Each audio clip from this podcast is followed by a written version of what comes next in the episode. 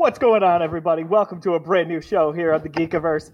Star Wars reviewed. Woo-hoo-hoo-hoo! Star Wars super fans only, plus Tim Talbot. I'm Yeah. Josiah Leroy. Just kidding, Tim. It's We though. uh we've got a new show here. If you can't tell, I'm really really excited about this. It's been a long time Just coming. couldn't wait, I always get could not wait. Could not wait. I I have so many of those gadgets throughout what th- is going to be a series here. So buckle up, boys. This is going to be a lot of fun.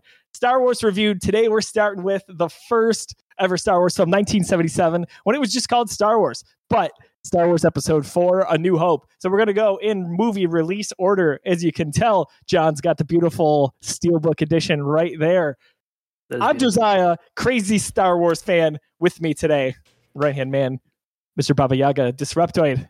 John, you ready to talk some Star Wars? I always appreciate a good insert art. I like if you if you if I open up your Steelbook or your case and there's something special in there, bonus points. That's super cool.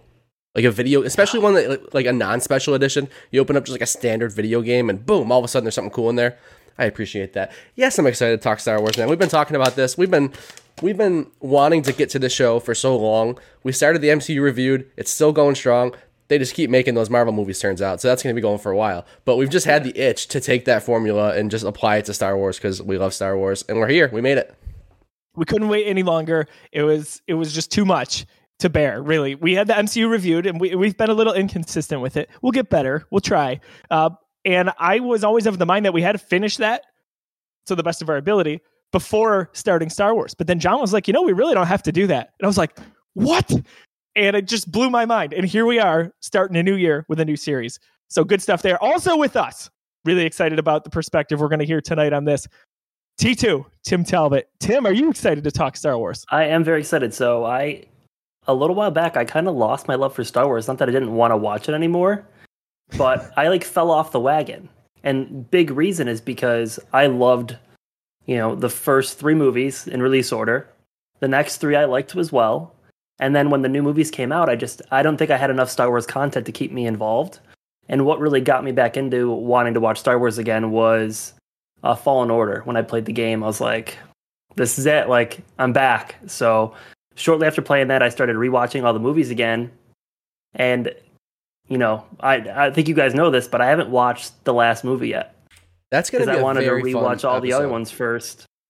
So, that's kind of, I, I started, didn't finish watching them all, and now I'm going to start all over again. So, I'm excited. Very, very. I'm really excited, especially when we get to that one because it's so polarizing for you know a number of reasons. Uh, yeah, so Star Wars talk. This is going to be the norm, as it really has been for a lot of the Geekiverse's existence. I think I've been waiting for this series to happen since the Geekiverse started almost eight years ago now, which is crazy. But got the Star Wars glass there. If you're watching at youtube.com slash the Geekiverse or listening on podcast services around the globe. All right, we're going to intro this one with our, our kind of our, our, where did our love of Star Wars truly stem from? You know, take us back to that first experience, uh, whether it was when we were younger or really all not that long ago. Let's talk about it. I, I uh, am going to try to not be as extensive as, as I could be. But, John, why don't we kick it off with you? Where did your love of Star Wars begin? Wow, that was cool. That was, that way cooler on camera than I expected it to. Um, I have a very interesting history with Star Wars. So obviously, I'm I'm not old enough to have seen the original trilogy in theaters or even be like, I couldn't call myself a fan of them growing up. I didn't have a lot of Star Wars. Hold on. In the household growing up as a kid. Um, and then obviously I was the perfect age for the prequels when they came out, but I never really got too mu- too into the hype other than just like playing with the toys and stuff with my friends. I never saw those movies until they came out like on home video. So I wasn't in the theaters going to see Phantom Menace, uh, you know, any of it. So I really didn't get into Star Wars into Star Wars until the Disney purchase. So I was always like a, a, a- a- some a fake fan basically. Like I knew like I you know they would come on they'd come on FX or whatever and like I'd be watching them in the background and stuff like that. And I knew most of the characters. I was a fake Star Wars fan. And then when the when the Disney purchase happened, I'm like okay we're getting new Star Wars stuff. This is a great time to, to jump in. And that's when I jumped in. I watched the original six films and absolutely fell in love with it. And then Episode seven comes out and I'm just I'm just all in. I like the Star Wars the Star Wars hype was real and like it just it's like um it's almost like I was experiencing secondhand nostalgia. Even though I didn't like grow up with the movies as like a little kid and definitely didn't see them in theaters, to see episode 7 be basically like a spiritual reboot of A New Hope and in the series in general, I was just experiencing experiencing secondhand nostalgia like through that film, and it just it just set me down a path. I'm like Star Wars obsessed now. Like play the games, read all the books. Like I'm like right in the middle of uh, the newest High Republic book right now. Watch Clone Wars, Rebels, everything, everything like that. So I'm all in now, but it took me a while. John, I did not know that about you. I, I assumed yours was um, your at path birth. was at birth. Uh, no, a little a little bit more similar to mine, That's but for yeah, for Joe's at birth. Just out. about. Where's Just my lightsaber? I knew almost immediately. I went from Thomas the Tank Engine to Star Wars pretty quickly. Yep. Uh, Tim, why don't you share your your experience? So mine is actually funny, but it's the opposite of John. So I grew up with Star Wars. So I remember when I was a kid, my uncle had the Star Wars movies and he brought them over. You know, I watched them and I was probably seven, eight at the time. Did not understand what was going on. But I loved the concept. I loved the movies. And then, you know, I watched them over and over and over. And, you know, I really loved them. But then it was just so long since I saw a lot of the originals. I kind of, like I said, fell off the wagon. I didn't I grew up playing all the video games like for Nintendo and Super Nintendo, like a lot of that stuff. I remember playing. Um, I think we talked about it. There's a game on PlayStation I played. It's like first person, kind of like a Doom style, but I I was obsessed. And, Uh, um, you know I'm Dark talking about? Forces. Yes. So and I was obsessed, and then I just I don't think I had enough Star Wars content anymore. So it just kind of became one of those things where I love I loved watching you know the first three movies that came out, and I never really dived into the the prequel movies. And it was just like one of those things. I just have watched the first three movies so many times, and I'm really excited to kind of really watch them because I never actually sat down and just watched all six movies in a row. So, you know, it's usually been piece of movie here, movie there, movie here. So it'll be nice to kind of do that. You know, kind of like I'm doing with Marvel right now. I know we've talked a little about the the MCU stuff, but I'm excited. You know, a little bit different for me than for John. And you know, like I said, I played Fallen Order. I watched the movie, the two movies uh, that just came out recently, where they uh, Force Awakens and yeah. The Last Jedi. Right. Yep. So I watched those two, loved them, and uh, really got me back into it. So I'm excited to rewatch them all again. Yeah, my, my biggest thing was I just I didn't have that family member around the house that liked Star Wars. My my parents had zero interest. I didn't have that cousin. My older brother failed me. He's four years older than me. He should have he should have been into Star Wars. He should have gotten me into that. Um, but Star Wars was Come still on, a, man. right. But Star Wars was still a part of my childhood. Like I like, I had friends who were into it, and just like by proxy, I knew everything about Star Wars in terms Right. of like you know what a little kid could. I, I even had Star Wars toys. I even I think I told this the last time we had a Star Wars uh, podcast. I had a, a Phantom Menace themed birthday party, and I didn't even see the movie. I just wanted. I just like Darth Maul was so cool to me, and I didn't even see it. I'm just like, oh, that guy's awesome. He's super scary. He's got red, you know, red face paint. Like so, Star Wars was a big part of my childhood, as much as it could be as a kid who just liked the the idea of it. You know. Yeah. Sure. Yeah, I so I like both of those perspectives there. Got a little bit a little bit unique on each of those. Uh for me, the year is 1997. So yeah, uh born in 1990 and I've obviously, you know, long after the the originals in the theaters. And uh I so I would have been about six years old at the time because it was spring, and the the special editions were basically coming to theaters uh, for a limited release. Just two years prior to the Phantom Menace episode one coming out to kind of build hype around that uh, to get everyone's juices flowing again. I uh, I don't remember really ever having any sort of interest or care about it until my dad said, "Hey, if, if would you want to go to the movies and see something called Star Wars?" And he, kind of told me a little bit about it, and I was like, "Yeah, that sounds good." So he took me to the Galleria Mall. I don't even remember what the movie theater was called at the time. This is well before Regal. Yeah. I don't know if it was AMC. I don't I don't know what it was, but I recall that theater. I can picture like the escalator going down to that theater. The the big glass wall that you could kind of like walk up to, like all of it. Um, it was different layout than what you see now if you're in Western New York. Yeah, for sure. Um, Different part of the mall entirely. It was by the food court where it is Yeah, now. it was. Yeah. which is crazy to think of. Um, but I, I go with my dad. I didn't know we were going to the movies that day, and uh, we take a trip over there, and he goes, uh, two tickets to Star Wars. So we went in, saw A New Hope, and from that moment on, I don't like. I don't have a recollection of almost my life before Star Wars. It was just like from then on, I was obsessed. Just the second we sat down in the theater, um, and it's funny. Like I think of another big movie franchise that I really, really love. Like it, it's on my short list for just favorite ever. Lord of the Rings trilogy, the original, and I did not love that at first. Like I saw the first movie and I was like, I don't think this is for me. I ended up seeing the second one with my dad, and I kind of got there, and then I became obsessed. Star Wars, it was lights out right away, and I've kind of never looked back. So, um, I John, to your point, you didn't have any uh, siblings that or, or cousins that got you there. Uh, I had a a bunch of male cousins that were really just a few years older than me who were obsessed. So that helped as well when I got there. Um, and to this day are, are kind of in the same boat. But I've got some crazy. Uh, I'm gonna I'm gonna pull a segment over from Busy Sticks. If you haven't checked out our, our show, Busy Sticks Show and Tell, got some crazy stuff here. Um, if you're watching the YouTube version, so the original Star Wars, this is um, this would have came out on VHS in 1992, but totally unedited original version. Kind put of it- cool. put it right in front of your face, just because the way I have you framed.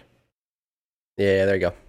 You can put it up Right. to the camera, but like in, just center it because you're. How about we can we 'cause get you're, you're can we cut a get little bit. the There you go. uh, the steel copy both up at the same time to see the difference? Oh the two? yeah, yeah. So this is this is actually the back cover of that, but it's the same. It's the same general poster. Yeah, crazy. Yeah, kind of iconic pose right there. Yeah. Um, this one is 1995, so they released the trilogy, and uh, George Lucas says on the back of the box, "This is the last time you're going to see the the unedited original version." We know you. We know George. You stop it right now. Uh, DVD release. So this is right before Episode Three, Revenge of the Sith, comes out 2005. This is 2004. This is the uh, original three movies there. This one is a limited edition DVD. It contains the special edition and the original unedited version. So I've got a few of these here. Almost done, boys. Uh, this one's interesting. This is the first time it was on Blu-ray. So this is 2011 or 2012. It's got at the time all six movies. I It's got always some really interest. I always love that art. Ooh. I used to walk by Best Buy and always Yeah. see that on the shelf. That I love that box art. It's so cool. Oh, I never It's opened got it. some really cool stuff on the inside, oh, just from uh, concept art for the films. Uh, this one is not concept art. That's basically ripped right out of A New Hope. right. Uh, so that is pretty cool. And then got John's Steelbook. Those were limited edition Blu-rays. And the newest one. This was a Christmas gift basically to myself. You did it. The collection. I did it. The 4K, Ooh. the Rise of Skywalker, all the way back to Phantom Menace. We've got the the nine movies there. Came with the digital 4K versions of all of those. Um, man, I watched about this came in the mail today. Uh, I Hmm, watched timely.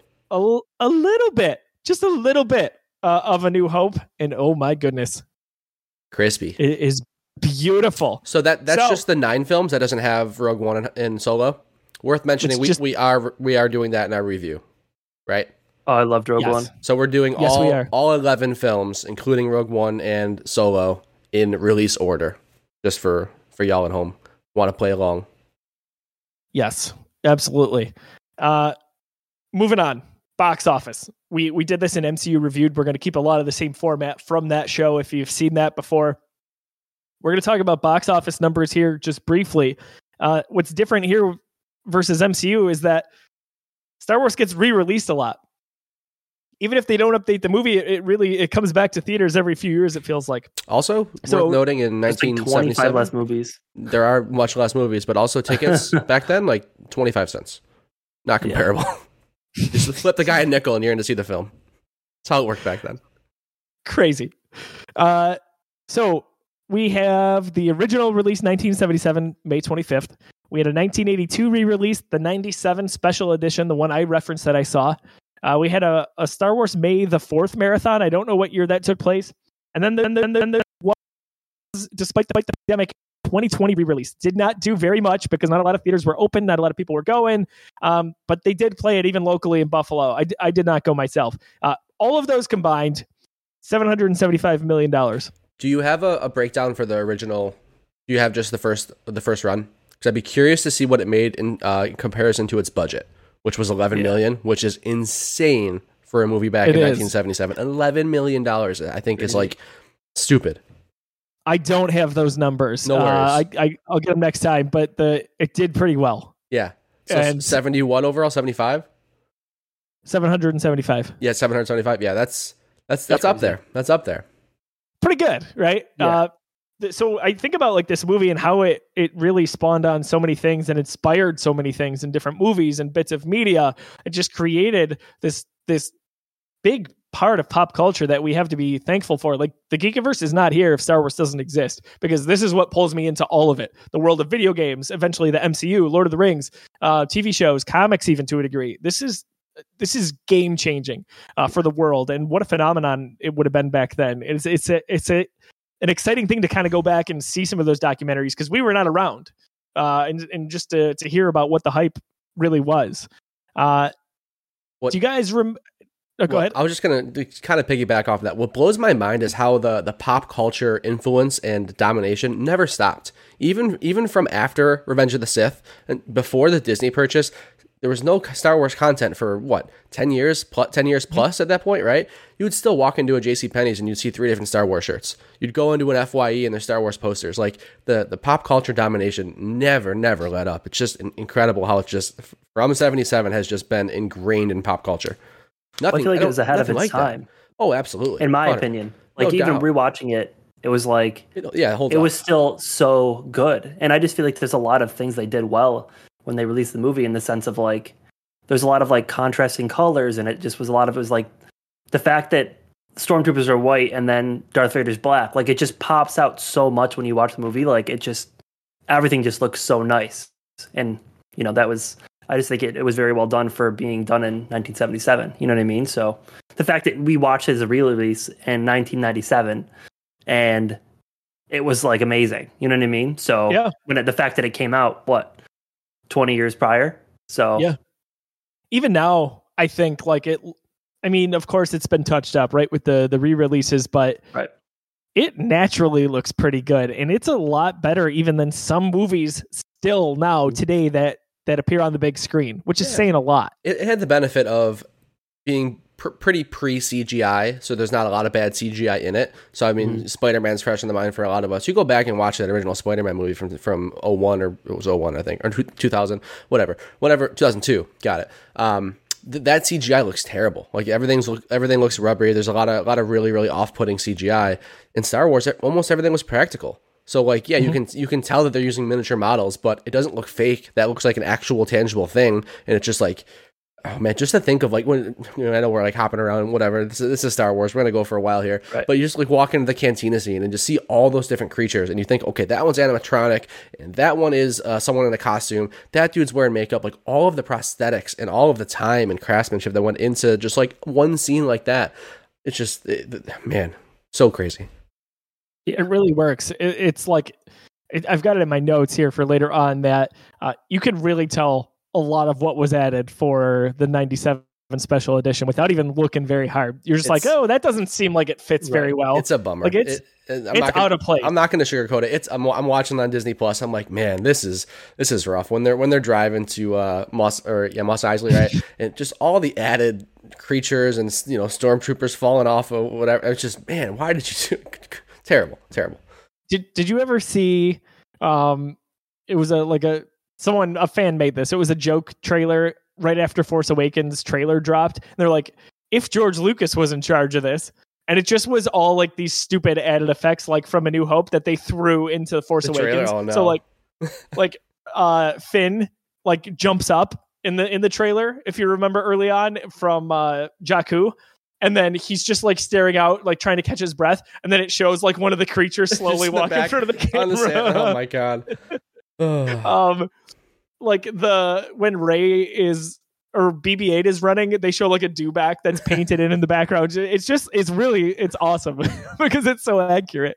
Uh, And it's we'll funny have to 'cause, like, that one. that that's part of the it's part of the story of Star Wars too. It's like it's part of the culture and it's part of like what makes these so fun to talk about because you have this guy in George Lucas who expertly crafted that film, but still made decisions like this in 1997. And we're like, dude, like what is going on? And we see some of that carry over into the prequels. Obviously, we'll get to that when we talk about those films. But like, there's just so much to talk about with Star Wars, whether it's good or bad. And I think you know most of us will say that from our opinion, most of it's good. So we're gonna have a lot of fun on this show. There's some there's some fun stuff to nitpick. yeah there really is uh, and that is part of the fun for sure so uh, if you guys want to kind of cue up the trailer, I know we had on our list to talk about our first viewing. I kind of did that and talking about my experience with my uh, my dad there. Uh, did you guys want to add anything from what we talked about already? Yeah, all I can say is that like I've I definitely seen Star Wars: A New Hope like just sitting around as a kid, and like I said, it's like on H- not HBO or just what, whatever you know, whatever network television. I remember seeing like all the iconic scenes, and like I, I've certainly seen it, but the first time I can remember sitting down and watching that movie was after the Disney announcement. I'm like, okay, I'm doing this. I'm gonna get into Star Wars, and I remember just sitting like in my room. I think it was a winter break, and I was just like, I'm watching them all and I just illegally downloaded all the movies because Disney Plus wasn't a thing, and I was a broke uh, college kid at the time. So just sat down in front of my computer and just watched all six in like two or three days. Um, so I remember that pretty vividly, and I remember being blown away by it, but certainly didn't watch it any any time uh, near when it came out or had a cool re-release or anything like that. I think I had to have watched them right when the re release came out, but I didn't watch it in theaters. I watched it at my grandpa's on the VHS with my uncle who brought him over. And that was the first time I ever experienced any type of Star Wars. And I loved it. That was one of the first time my that same uncle actually introduced me to Final Fantasy VII, which is also one of my oh. favorite video games. So Good uncle. So it's funny you mentioned uncle and that and he got you into movies. I had an uncle that like fit the mold. He was the movie guy. He's he was the uncle that had the double VHS tape that would rent movies from Blockbuster and he would just copy them over and, give them out to the family. So our whole at home movie collection was because of my uncle Scott and he was the movie guy. And he was the first one to get into DVDs and stuff like that too. So like I have that connection, but he just didn't get me into Star Wars. Another family member that failed me. My brother and uncle I- on the list. So close. This is the theme, John. Family members failing family members. This is Star Wars to a T. Wow. he wa- he was introducing you to it. You just didn't know it. Am I the Uh, chosen one? Oh my gosh! I knew we were friends for a reason. John and I are a dyad somehow. Oh um, um, so in what we've done in MCU reviewed, we're gonna pull over here as well. We we like to watch the the original trailer for the film together. So John cues this up so you can watch it if you're watching at youtube.com slash the geekiverse. If you're listening on the podcast, you just gotta hang out for a minute or two. You'll hear it. But You'll uh, hear it. you you'll hear it so you can kind of surmise from there that this is fun like we've got one from 1976 remastered or restored i should say Yeah. and I, i've i've not seen this at, at least i don't think i have I so yeah, I was doing a little digging. There's two that I found. One that's like one that came off of like an early VHS tape that people say is one of the first Star Wars trailers. But then this one is like a project where these people have been like restoring this and finding the original one that like aired in theaters based on uh, people's memories and stuff like that. And they've replaced like some of the um, like video recorded footage with actual scenes from the movie. So it is like a, a, a basically a work of art from what I understand. Like the, the com- I haven't watched it yet, but the comments are like, "Oh my god, how did you guys restore this? How did you guys do this?" So I'm hoping it's fun. I'm hoping it's good. it, it'll be good uh it's gotta be or it'll be interesting at least Alright, so you- you john i'm gonna pass it over to you All right, you guys got it ready to go? yep. Yep. All right, go ahead and play.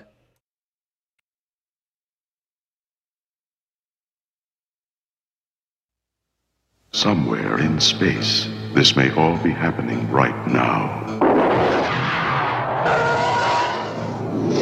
20th Century Fox and George Lucas, the man who brought you American Graffiti, now bring you an adventure unlike anything on your planet. Star Wars. Here they come.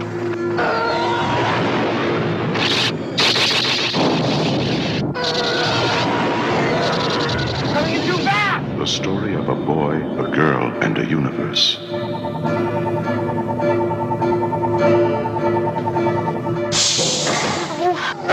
It's a big, sprawling space saga of rebellion and romance.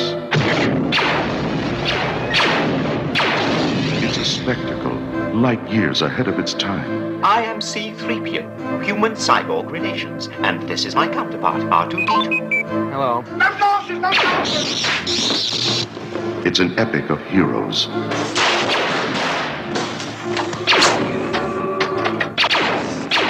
Good luck. and villains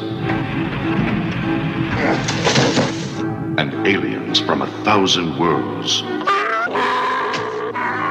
Star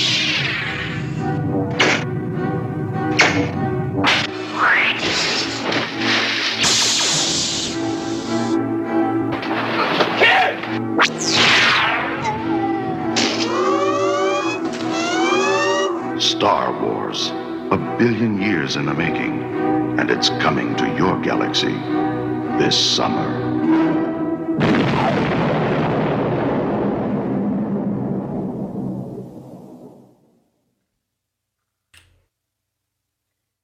So first reaction, man, I, I get so nostalgic about old ads to the point where I follow a TikTok account that is all like like late late 80s early 90s commercials and I find myself just watching these commercials like all the time. I'm so nostalgic. Like there's something about this guy's voice and I'm like, "Yep, that isn't that is like an 80s commercial." That that's I mean, you know 70s at that point, but um it it is it's an old trailer. I Slow mean, moving name of the movie slowly at coming into view. Yep. yep. yeah.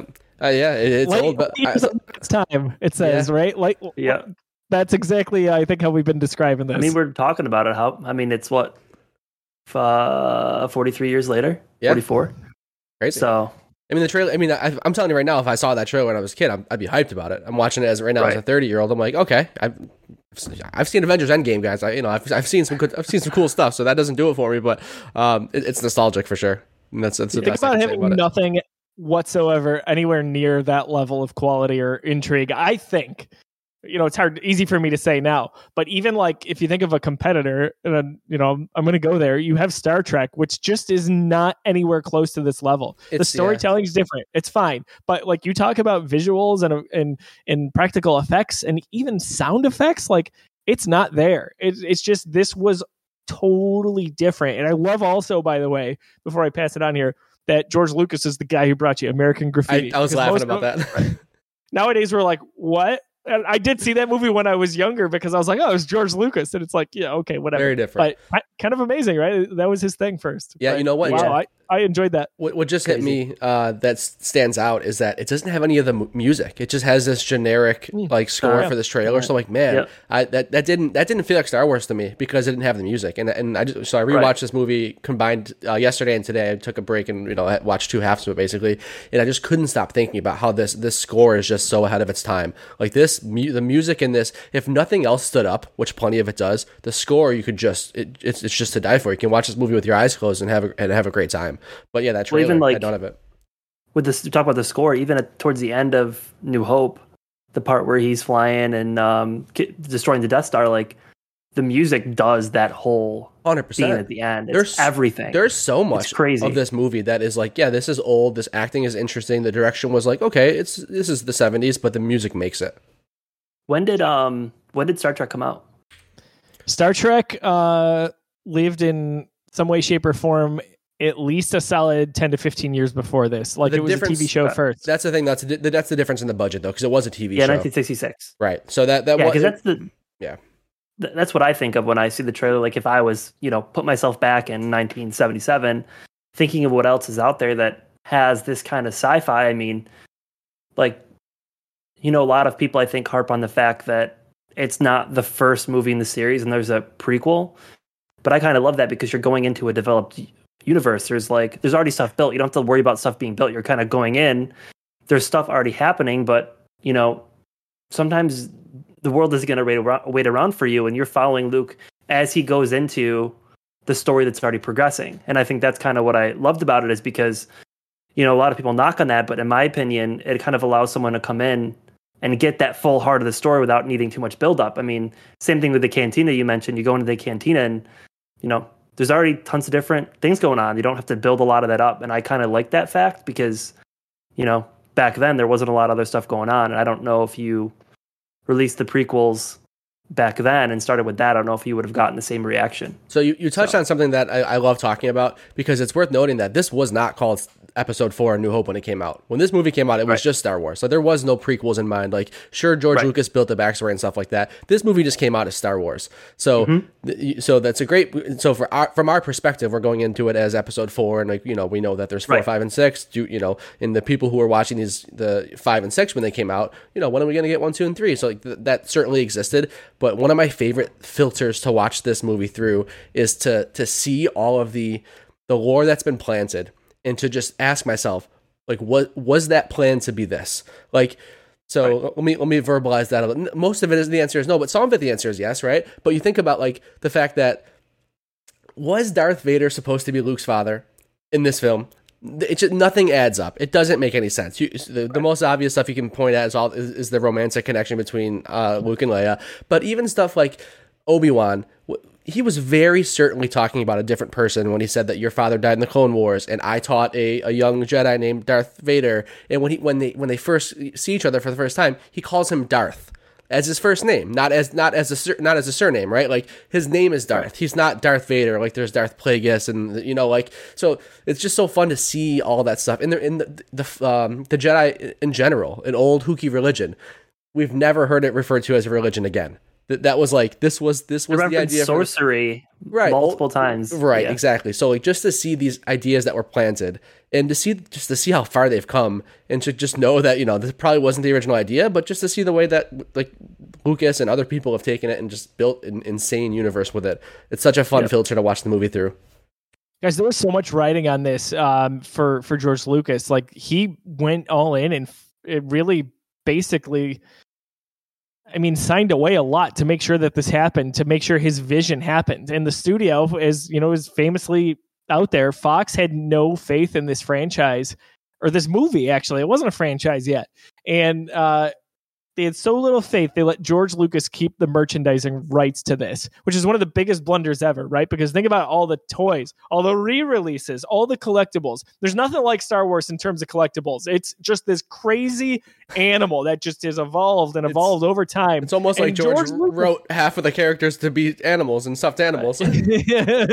he he knew he just had this foresight and bet on himself. yeah. And boy, did it pay off quickly. And then um, Life lesson there for you, everyone too. Right. That's listening. It's Bet on yourself. 100%. you It's had funny. those rights. That's that's such a funny point because you think about it. Like what what's the what's the toyified thing in this movie? There's really nothing, but the rest of them have something. There's Ewoks and there's por- like, everything else has it. You know, there's always something. Disney is really guilty of Oh, that. yeah. Like, my gosh, as much as we all love Grogu slash Baby Yoda, like th- that is the most marketable thing I've ever seen in my life. It's I- I'm wearing Baby Yoda sweatpants right now. Like, it's crazy. I could probably grab four yo- four Grogu's from this room right now, Yeah, and it's what two three years old. yeah. It's it's it's so BB-8. Like you go down the line, like all these characters, and uh Tim, a little bit just back to your point on how it, it you kind of jump into the story without. Oh, very nice, John. Without having the um. I guess the the world building. I Mm-hmm. think they did it, but in a, a good way. Oh, 100%. I liked it. I like the fact that you kind of just go in and you don't have to like you, you don't have to spend time on why is this happening? It's like, hey, Mhm. here's, you know, a minute of information about what's going on.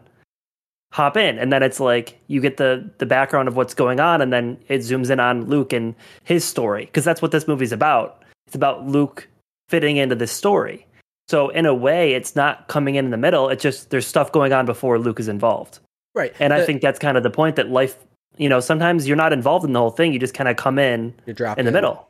You know what I mean? So, Yeah, the, the the the movie asks the questions that are fun to think about. Like, imagine if this Right. came out. Imagine if the three of us, or like you know, nerd culture existed back in you know '77 the way it does now. Imagine walking out of a theater and just asking these questions, like, "What are the Jedi? Where, like, you know, where's Darth Vader?" Like all the all these questions that. But what are the. Clone Wars? what are the Clone there's a lot Wars? like, I Right? We watched a lot of like, right. I watched a lot of videos like probably like three, four years ago, like when I rewatched the movie, and there's like a lot of little things that he had done. Like one little thing when Luke finds out his, you know, his place is destroyed, his family's whatever, everything's destroyed.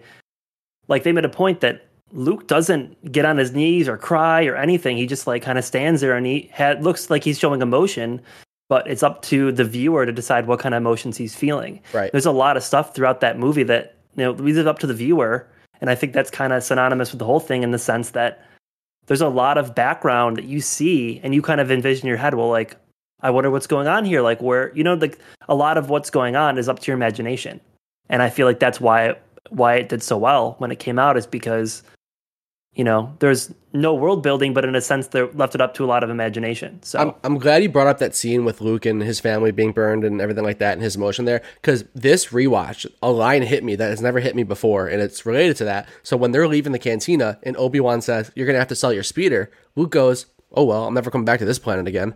That has always just been a throwaway line for me in the past. But for some reason, this time I'm like, Huh.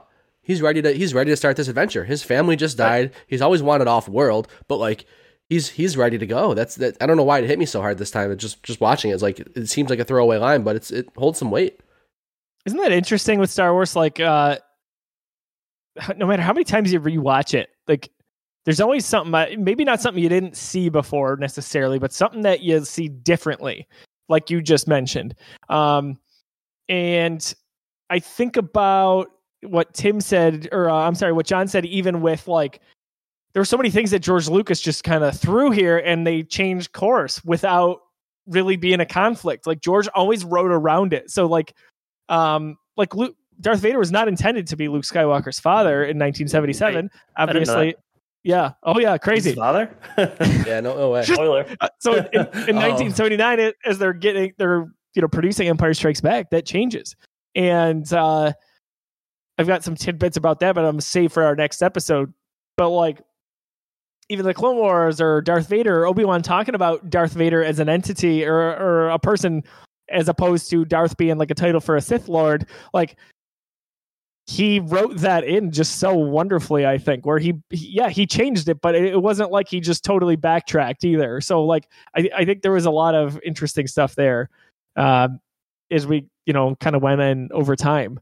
But it's just it's so good. And uh, i want to also think about john williams. You guys mentioned just how he's he's so is, is well known and legendary as he is. To me that he's a little underrated in terms of how integral he is to the star wars experience. He is he's the soundtrack. He's created the soundtrack. He's he's written themes. If you listen throughout a new hope that are used throughout the rest of the saga the rest of the uh, the skywalker saga plus even elements of rogue one and solo uh, whether it's leia's theme.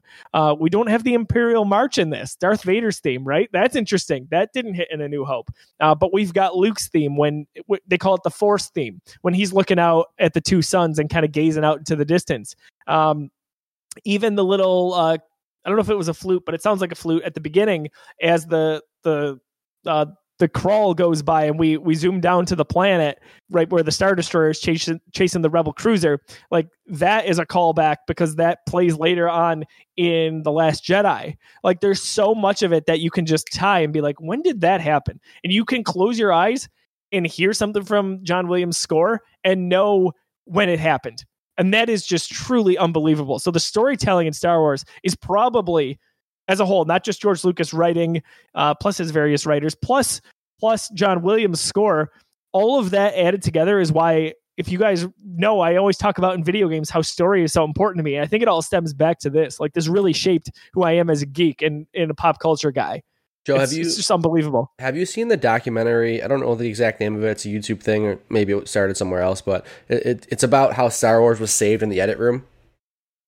Mm-mm. It is. I, I'm gonna. I have to find it, and if anybody has, uh, I think I might have saw that. it's it's super. You know what? Some of the things you said made me think How, like, that you'd seen it before. How like a lot of like when they were done, he went back and like like little things. Like I, I read a part like Chewbacca, like I I forget what part it was, but left and they'd added him so he wasn't leaving or some weird stuff like that. They had done. Th- this was less about his I weird forget decisions. what reference. There- there's a lot. There's a lot you can find out there about the weird stuff George Lucas has done in, in the edit room, and that that pertains a lot to like um, the Phantom Menace, where like scenes that shouldn't exist exist because he was just so micromanaged. He's like, whatever footage we have, I'll make it work. Like that. That's different. Um, Star Wars being saved in the edit room is a very interesting documentary about how much of a sort of a mess the production was, and how even on paper the script they had nobody was confident in. The you, you talk about Fox not being confident. Uh, George Lucas wasn't even confident in it. The, when, when they when they had original drafts of this movie, the- watch this documentary and you'll see like this was the, the movie was supposed to start with Luke. It was supposed to start on Ta- on Tatooine, um, like a whole scene before the uh, b- before the um, the Jawas pull up and you know they're they're trading and everything like that. It was supposed to be a whole scene introducing Luke. Um, Chewie was supposed to die. Not no, not Chewie. I'm sorry. C-3PO was supposed to die. Um, Obi Wan was supposed to live, and like there's all these tidbits of these different people on the project who like made these suggestions, and how at the last minute these edits really changed the shape of the story. It's just so interesting to see how different the story would have been. So if you if you've seen this movie, which I imagine almost everybody watching this has, definitely check out that that uh, documentary. Just you, if you search haven't on watched the movie, you should watch the series. It's a great uh, trilogy. thank you tim Curious thank you for thought. that Curious thought. We got to rank them first. We'll see. Words of wisdom there. Uh, so I, we're kind of talking about impressions on the film here. Is is one of our bullet points here. Uh, how many times do you think you guys have seen this movie? Can you put a number on it? I probably can. Yeah. I would say maybe fifteen times. You know, Just- I'm, I'm probably with you. I'm probably there, uh, especially given my, my backstory and the way, like, you know, I really started diving into Star Wars and, you know, watching the films and getting into it, getting into it around the Disney era. Um, that, that seems about right. Like, uh, so I was Yeah. telling Josiah, we, we've been talking about doing the Star Wars re- reviewed for a while, but every time uh, the holiday season rolls around, I always just get into the Star Wars mood. I want I want to be engrossed in Star Wars. I want to watch Star Wars. We've been talking about this since the summer, so I'm like, "Ah, I don't want to watch. I want to keep my rewatches fresh for when we finally do Star Wars reviewed. So I'm like, I can't just go through it. I'm like, you know what? The first movie is going to be A New Hope. I can just watch that a few times. And I think in the last few months, I probably have watched A New Hope like four times. And when I say watched, I watched it a few times for sure, but I also have just been throwing it on in the background because I just want Star Wars in the house. So Yeah. that is definitely added to my I've- total. I think I've had 15 like sit down, watch the movie, opposed to like I've watched like a half hour, get busy, stop watching, like stuff like that. Maybe it's on TV, I'll pop it on, I'll watch the last 45 minutes. Like I don't consider that like a watch. For sure. The the original trilogy is my Christmas pre- Christmas present wrapping background noise always. I don't know why. I'll just I'll just find one of those three. I'll just play it. Sometimes I'll just I'll just pause it and just scroll to the middle just so something you know it's not going from the beginning. I'm just always watching that trilogy, you know, the original trilogy when I'm wrapping presents. Something about the holiday spirit got me Yeah. feeling like uh, Star Wars.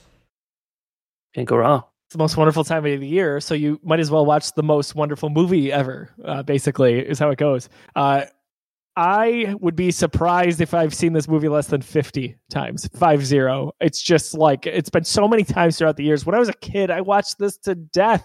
Um, and then as uh, we've done with MCU, I feel like a lot of times I've done rewatches leading up to the newest Marvel movie.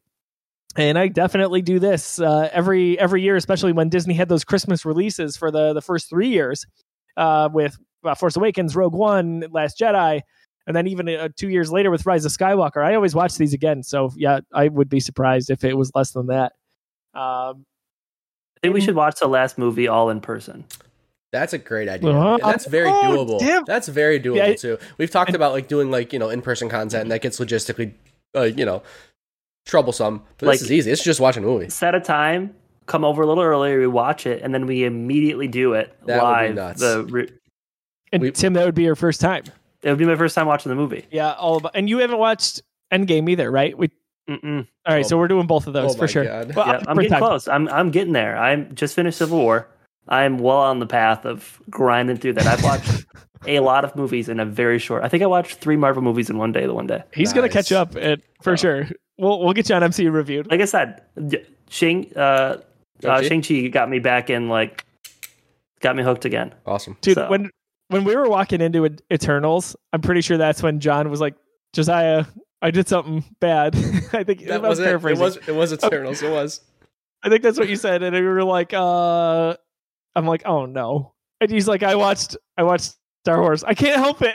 and I was like, dude, how am I supposed to help it then? I, I'm having a hard enough time. Yep. But here we are. It's Uh, just the first one. in the MCU reviewed, we do something called favorite non-title character. So if we just watched Iron Man 1, 2 or 3, we got to talk about our favorite character that is not Tony Stark. So guys, who's your favorite character not named Star Wars? Ooh, got plenty to choose from. Um, Who do we got? I, I'm gonna start it off just because I, want to make sure I, I land this one. For for me, it's Leia. It's Carrie Fisher. That she Mm. of the, of the core cast, her performance to me holds up the best. I think that she is the best actor in this film. Um, Harrison Ford being a close second, but I think Carrie Fisher is the best actor in this film. Weird that sometimes she's putting on a British accent. I think that's more so direction from George Lucas than you know her acting performance. But um, every time she's on screen, she just steals the show. I think about the the scene where where Tarkin's blowing up uh, her home her her home planet. Um, it's just um, her performance there is just it, it, that's what sold me on her as a character throughout the first time I saw that movie, and every time I see it since then, it's like man, this this this girl can act. Um, and I've never been proven wrong. So Carrie Fisher was 19 when this um, this movie recorded, and fun fact: Daisy Ridley was 19 when Force Awakens dropped. Um, for Carrie Fisher, her favorite line of dialogue was the the dialogue about Tarkin holding Vader's leash. She said, uh, "John, that's a great pick." And the the British accent thing, kind of where it's a little, it's a little on the border. I feel like the direction there was that she's supposed to be like a politician, so to speak. You Whether know- that's right or wrong, to like be proper. I I always thought Um, it was. I totally understand that, and I, I can agree with that too. And who knows? But to me, it always felt like her direction was to be Shakespearean about it, like be grandiose. Oh, About, yeah. you know, Yeah. Both, both of those kind of go hand in hand in terms of like you know the character being grandiose and being very official, and like her performance of this of this script. I don't know. That's I always I always get like the Shakespeare vibe when she pulls out that accent for some reason. You're right, for sure. Tim, uh, who do we Who do you think mine is? Can we get a guess? Hang on. Ooh. Very uh cliche. Luke? We'll It's go. got to be Luke. Just the nostalgia of it, because when you're growing up, everyone wants to be a Jedi, and that was like the first time you got to see like the origin story of someone becoming one, and it was like just in my mind, just awesome to see him slowly progress and learn. That's why I like the next movie so much is just because it's really a, another development story, and I just can't not pick him because there's just so much behind that, and I just think it's the first introduction of that and it's just awesome. I just, you know, I I really can. Uh, oh, he broke broke BB-8. His cap was detained. I just we just witnessed, witnessed a murder. oh no! So, um, but if I had to pick a second and a third, um, it'd be RTD2 and CP30. I think they're the comedic. Yo, uh, I hate they bring. C-3PO in this movie so much. I I love it. I just feel like it's so dry sometimes, and I it's just a good little spin on it. But you know, hate hate for me for sure. I Hate just in the way not. that I'm enjoying the movie and like I Yeah. understand his comedic timing and stuff like that. But man, C-3PO, grow up, dude. Get out of here. See, Yeah, I I, like C pick three. I like C three PO in this movie. Where he pisses me off is Empire Strikes Back, but that's that's by design, right? Like he's just he's supposed to be that guy. Yeah. All right, good good pick, Tim. Uh, neither of you picked my guy, which is great. Uh, I was going with Alec Guinness as Obi Wan Kenobi, our our only Ben Kenobi. uh, mean, Ben Kenobi. Yes, you mean old Obi Wan Kenobi? yeah, uh, Alec Guinness, man, legendary actor, and um, I just the more time goes on, the more I appreciate his presence there and how well I think Ewan McGregor did to emulate what I think would be a young Alec Guinness or a young Obi Wan Kenobi, I should say, and um, it's just it, it's a good overall performance. He was probably one of the biggest names coming into this movie from an acting standpoint because you know Mark Hamill, Carrie Fisher, Harrison Ford, relative unknowns. Harrison Ford with a little bit more of a, a history. Uh, but then I think about guys like uh, Peter Cushing, who's Grand Moff Tarkin. He had a nice run in Hollywood as well. And um, I always land back on Alec Guinness as Obi Wan Kenobi. So one of the weirdest death scenes I've ever seen in my life. another thing. Every time I see it, I'm like, what? Another thing that caught me this time that I never uh, noticed or thought about is uh, after that death scene, Vader goes and steps on his robe. I've never really noticed Yeah. that before. He just kind of Like, gives, walks a, over he him. gives a little zhuzh with the right foot, like, bro, what's, Yeah. what's going on, man? I'm like, "Wh- where'd you go? I didn't mean it. so funny. I actually were texting uh, after I watched the movie. My one of my buddies was like, "Oh, they have that whole scene remade," and I was like, "What? I had never seen it before." Awesome! It was. am- I mean, this death scene still sucks, but it was awesome. Yeah, it's very, It's really very cool. interesting. It's it's it's so it's so awesome to th- you know intriguing to think about what that fight would look like, knowing what we know about Anakin Skywalker and Obi Wan from the the prequel trilogy and the Clone Wars with like modern CGI, what, what that would look like. Um, I destroyed this BB-8 Lego. I dropped it. Oh. I saw that. It was quick. Uh, I I I always think about that scene. Like I know obviously this was very this is the first lightsaber duel, right? So you got Darth Vader, who's it's it's tough to move around in that suit if you're David Prowse. Uh, it's it's an older Alec Guinness. I mean, in the the term of Star Wars lore, this is only 20 years after Revenge of the Sith. So like it's it's a stretch to think that they aged that much. Like you Right. could make arguments for Darth Vader, right? He went through hell, but Obi Wan Kenobi's really should be like in his fifties, really, at this point. He does not look like it. So there there's a little gray area for sure. It is, and, and that's one of those things where you can you can tell they changed what, and it's not even bad acting or old people or anything like that. Like they, they changed what the nuance of a lightsaber battle should be. Like there, George Lucas talked about the inspiration for it was like like slow, methodical, almost like fencing fights, where it was like the, Right. the direction they were given was to never take two hands off the lightsaber. Which think about how awkward that is to do something cool when you can't take you know a hand off the lightsaber, right? So it's it just changed like- a lot. Yeah, exactly. You got you got Obi Wan Yeah. just like spinning and Yeah. take off, and you know that thing can pull I just off. remember when I first saw that scene and he died, I was like, oh, he's not actually dead. like, he just disappeared. But he actually was dead.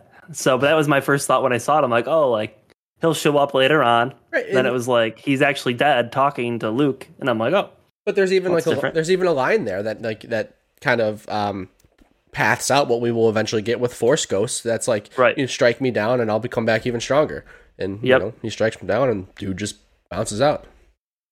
That's the thing, you know, like, uh, well, Anakin slash Darth Vader probably wouldn't have known that at that point, right? Uh, Right. I mean, like, because you think about like him stepping on the robe and being like, "Hey, where'd he go?" so to speak. Uh, Yeah, I don't know. I'm trying to think. But yeah, he, I- has, it- he has but- experience with Force Ghosts. Though I don't know if he's ever seen somebody, you know, a Jedi like die and become one with the Force like that. But doesn't he have experience with Force Ghosts th- from uh, Clone Wars?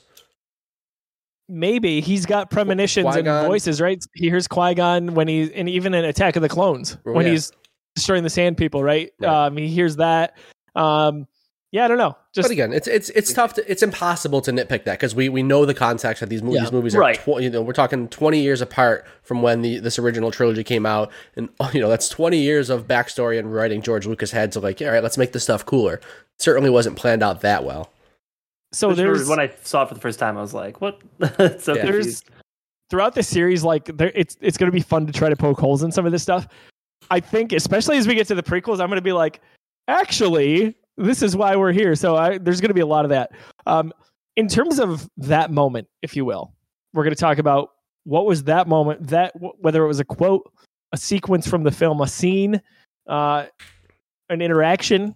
Is there anything that just like gets you that is like oh my gosh i'll never forget that? Uh, or is it maybe hey i thought that was pretty cool. That's kind of where we're going with this. I've got one in my head. John, uh, it looks like you're ready to go. Why don't you share with us? Yeah, we talked about it already a little bit. Um, the the moment on Tatooine when Luke steps out and looks at the twin suns, and that score from Mr. Williams just kicks in. That is just you, you, you say the word Star Wars, and that's what pops into my head. Luke standing, the the Dooney background, the awesome double sunset. That music is that's what I think about every time. So every time I watch that movie, I just can't wait to get to that, and it's just it's just uh it's artful. It's a masterpiece to just sit there and watch the the direction, the soundtrack, and even the performance. Like it's not much, but it's it's it's really well done. Iconic, and it- and it's how they kind of bookend the the franchise too, which is great. Uh, Tim, is there anything that kind of sticks out for you, or just never forget? Um, I thought about this a lot. I don't know if there's one particular scene that really does it for me. I mean, I just love, like I said, love watching the whole movie, and there's not anything in particular. But one thing that always kind of sticks in my head is um, when you they you first kind of meet Darth Vader, and it's at the council, and he it just I feel like no one at that point wants to rely on him. That's why they have the Death Star, and they're trying to use that opposed to relying on Darth Vader. And he kind of steps in and kind of lets them know, like, hey, I'm I'm the boss by choking the, I'm the guy. guy out when he talks back. And that always sticks in my head a little because I feel like that sets the mood that he's a badass. Like he'll do what he needs to do to get it done. And I think that was kind of a, a good introduction to me of creating a villain that was kind of, you know, someone that you'd actually should be afraid of. So Tim, that's uh, interesting that you say that. Like, there's so many things in that sequence where it's like, who's really the guy in charge, right? Is it Vader? Is it Tarkin? Because he listens to Tarkin. Um, they talk about the Imperial Senate in there. It's like, what? We never hear about that again. Right. We talk about the Old Republic, just seeds of that. And I mean, my gosh, there's so many things obviously that introduced. Everything comes back to this movie. Um, but most ironic of all is that's the exact moment that I have listed for my moment of the movie. It's when Vader chokes uh, the commander says, I find your lack of faith disturbing Yep. because that is the moment, obviously, uh, that solidifies, I think, Vader's intimidating presence. If it wasn't early in the movie when he's choking the, the, the rebel and then just tosses him and breaks his windpipe, like, Right. this guy's a monster. So there's that. And then what I love really, though, about Vader is not only that, but he's got that little bit of a cocky sense of humor that Anakin had. Just that you know he's trying to be kind of a smartass, and they it shows its head in in Empire Strikes Back when he's he's messing with Luke on Cloud City. It shows its head back in Rogue One uh, when he he's got some of the puns there. Just like I like that about Vader, like he's just the slightest bit self aware. Right. Um, that really yeah. they do a great job reflecting that in Ana- Anakin's character for sure. Um, Not Joe- that there's a not a well known quote in there at all either. I mean, that's I feel like No. that's uh yeah. no no it couldn't be that either. Joe, did you uh did you read the um this uh, A New Hope from a certain point of view? Did you read that book? Yes, I love it was so good. it's awesome in general. Again, a huge recommendation if you haven't, if you're not into reading, get into reading because Star Wars literature is have to pick it awesome. It's really good. So basically, it is uh, the it was on the 30th anniversary, right? 30th or 40th anniversary, Uh, 40th, so 40th. just uh, a few years ago. right? So Yep. they're, they're- so they're doing it for the original trilogy. Each book is um, it's basically just these mini stories, but every story is in chronicle chronological order of the film. Each scene from a different point of view.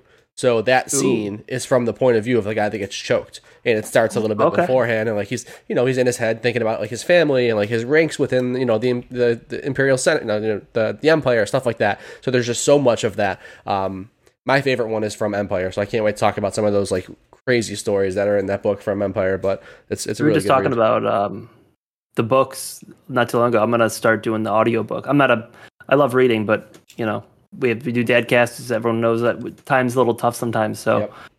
that's on my list. I do a lot of audiobooks. So I'm about to finish one. I have like an hour and 30 minutes left, and then I'm gonna dive into uh, There's the a books that John recommends. there's a So lot of good Star Wars books, man. It's it's awesome. Both you know prior to Disney and then after really. So the the old canon and the new canon if you will. Um I've not read the Empire Strikes Back from a certain point of view yet but uh, the A New Hope one just is mind-blowingly good.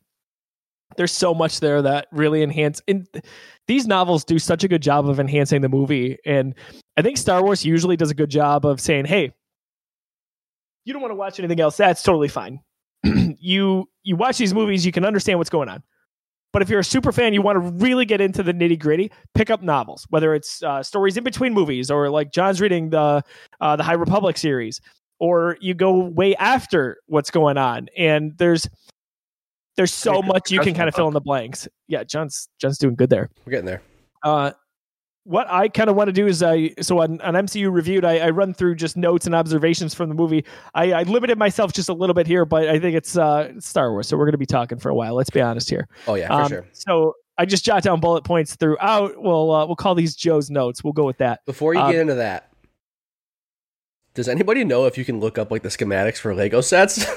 because I definitely threw out the instructions to this BB-8, and I've got no clue how to get it back together. I don't, how did I do? I don't know. I got nothing. So if that, can I just Google? Anybody know that? Can I just Google? Yeah, I um, bet you BB-8? can. I would assume so, but you know, oh there, boy, there's a guy that's good at fixing things. His name's Anakin Skywalker. Why don't you call him up?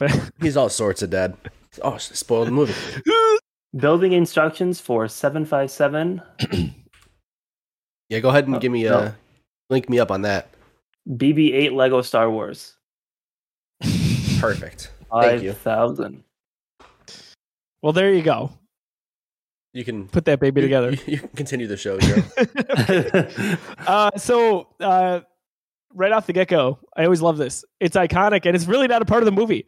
And it, it didn't hit me until Force Awakens came out, which was you know then owned by Disney. The 20th Century Fox logo with the the snare drum and the, the epic beginning. I was really hoping they'd bring that back for Episode Nine, Rise of Skywalker. This is not a spoiler, Tim, but they did not because uh, Disney purchased 20th Century Fox that year, and I thought, what a cool callback that would be just to throw that in there. Anyway, I missed that. Um, this is a, a weird fact, but there's no credits for the movie at the beginning. And if you're if you ever watch an old movie, you see the credits usually play before and That sometimes is after. Such an interesting point. I even even Yeah. as far back as 2002, as I referenced before, Spider Man. Man, I watched that movie like a week ago. I'm like, dude, I forgot about credits before movies. This is brutal. Very interesting point. So, what makes this even more interesting, and I, I can't recall if it was just it was one of the, the Hollywood guilds. It was a requirement that you you played this, depending on which studio you worked with, that you had the credits roll before a movie so that people could see them. Right? Think about it. How many times post or, or prior to MCU did you leave as soon as the credits started rolling? What a brilliant way to bring that back, by the way, by always just you know playing the extra scenes. But uh, George Lucas was fined for this because he he basically said, "No, I'm doing this my way with my vision." So he just hit Star Wars, he hit the crawl, and the movie started without any credits. Interesting, and that kind of changed things moving forward. And that rule changed. I'm not sure how long after, but people stopped getting fined for it. Kind of interesting. Uh, we know it was only called Star Wars at first, but do you guys know when it started to become Star Wars: A New Hope? 2017. 1981. So only a few years later, they changed it just before Empire Strikes Back came out. They did a little bit of a re-release and uh, changed it to Episode Four, which I can imagine people were like, "What? what what's going on here?" But he did.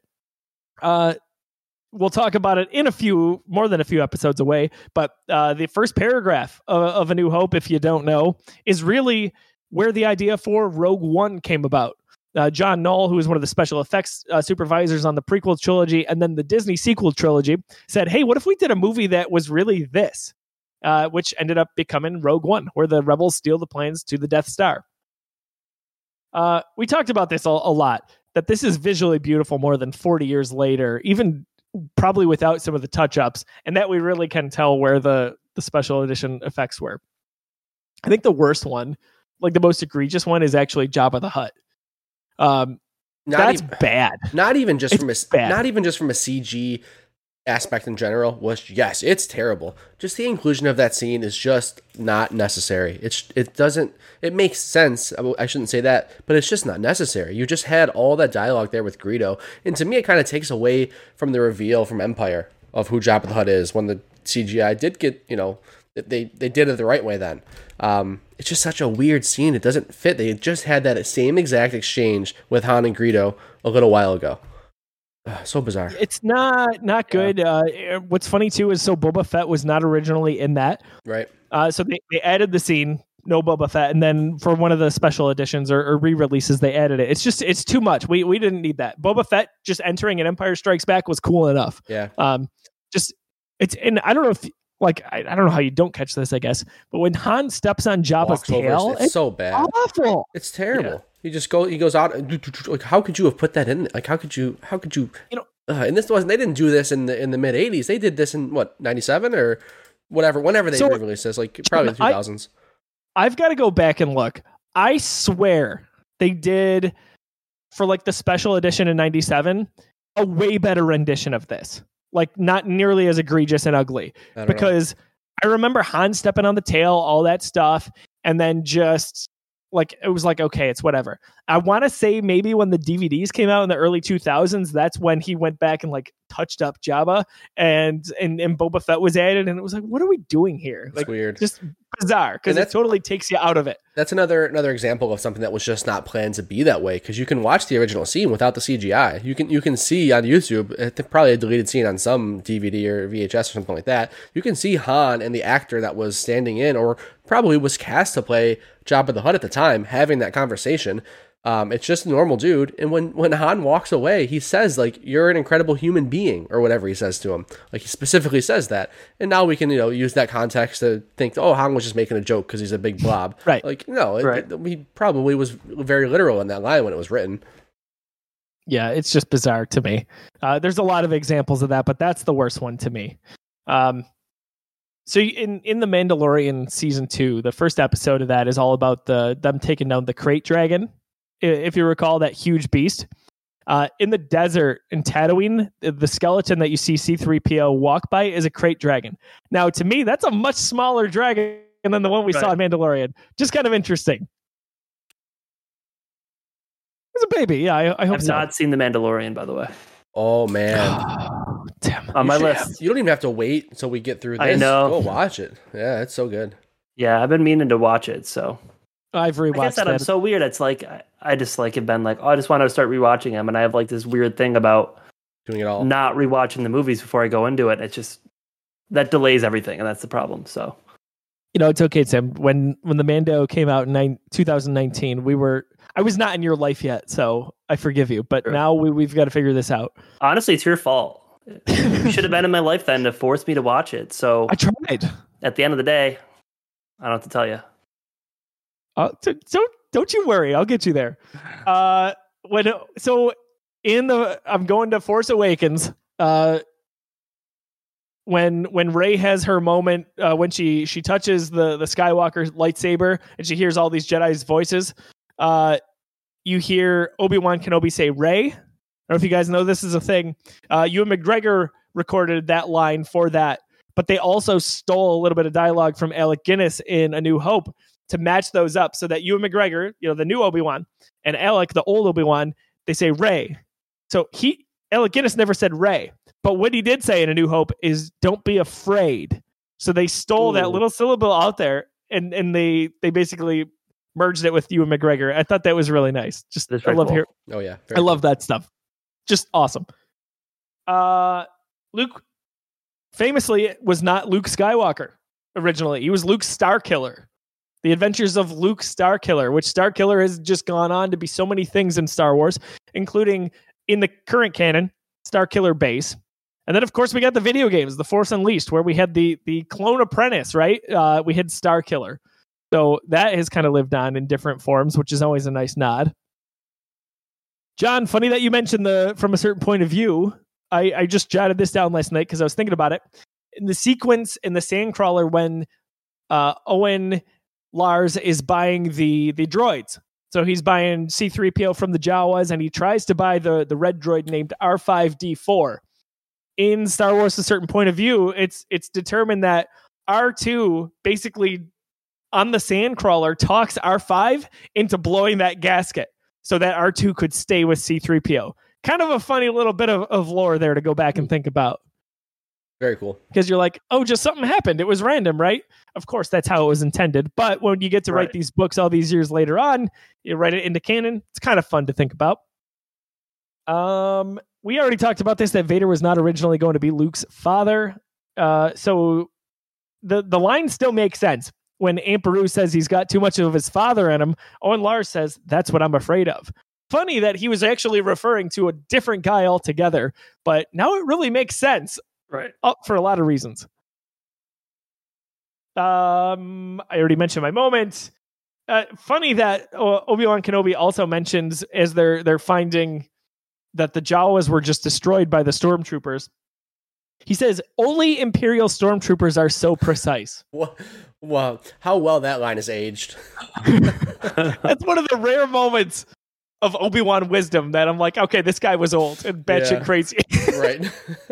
or maybe he was joking. Maybe it was sarcasm. You know, that's what I'll. You know, that's that's my new canon. It was sarcasm. Yeah. if it was Han Solo, I'd say yeah, you're right. But now I'm saying get out of here. That's ridiculous. Cl- Clone Wars. Clone Wars. Obi Wan would have would have Oh, made yeah. that line. You know. Hello there. Yeah, yeah, you're right. Um, flash forward. This is not spoilery, but Book of Boba Fett, episode one. The Cantina band that you see there is playing a variation of the original Cantina song when uh, from A New Hope. So that's kind of interesting. Go check that out. It's more like a, a slow, mellow version of that. What's the blue guy called? What's his name? Come on, Joe. Just do a softball Oh. to flex your knowledge. I can't believe I don't have it written down here. Ebo. Uh, I can't think of it. Whatever. The my point that I was making is, did you know that those are his feet? Max Rebo. Max, Rebo. I was there. I had eighty percent of the Yeah, close. syllables. Those are his feet that he's using. You ever see the anatomy of that creature? Don't Google it. It's terrifying. I gotta Google it. Don't do it. Why would you say that? Yeah, Oh, it's no. terrifying. John, have you ever? I guess him too, but I feel like this is more towards John. Have you ever cared about who shot first? Uh, just morbidly curious as to why it got edited and changed so many times. Yeah, That's I it. agree. That's it. I don't. I certainly don't care in, terms of like, oh, I wish it was Han. I wish it was Greedo. Don't care that way. Just so weird that Lucas cared so much. It's weird, and why would Greedo miss from that short of a range? Right, like just not good there in terms of logic. And And, I think if you go with, Good. I think if you go with the original, like that's probably the best option because it was like, oh, don't mess with Han Solo. Like he will take you out. And I think George Lucas's idea or mindset was he didn't want Han to appear like a cold blooded killer. He wanted Yeah. him to be like, uh, oh, he was just acting in self defense. But, But it- they but shot it- at the same time. But it almost Which does one? play Which that way version did you guys watch? So we probably both recently watched just the Disney Plus version, or I think the, I watched where the uh the original. I don't think I watched the So Disney Plus. I didn't the- watch the Disney Plus version. the original. Greedo doesn't shoot at all. Only Han shoots. There's only one Mhm. shot. I'm gonna look right now. and But- see what I watched. But it, it it almost plays like the way that George wants it to play nowadays because Greedo's literally talking about killing him. He's you know over your dead body. That's the idea. Like the the tension Right. is built that Greedo was about to kill Han. So like it still feels like it's in self defense, but it's just like okay, Han is sly and he's one step ahead. I like I- when I think about it and I see that original version, I don't feel like it's it's playing off as Han's, Han's a cold blooded killer and he just took this guy out. Like Right. I, I, I think that I think the context and the writing was there, and it's just weird that it's been edited so many times. In the oh my god, the the, the head the head switch when he you know what a that that might be my worst CGI moment, making his head go this way to avoid the bullet, and then it can, nothing can be worse than Jabba. I'm sorry, John. I, I see your point, but no. Um, I gotta no. pick a new one. Okay, All right, fair point, fair point. Uh, speaking of Greedo, two more things here. Uh, I love the Maclunkey, Maclunkey. So not in, not in any of the previous editions prior to Disney Plus. I think. I feel like that was when Maclunkey became a thing. That so if you don't know.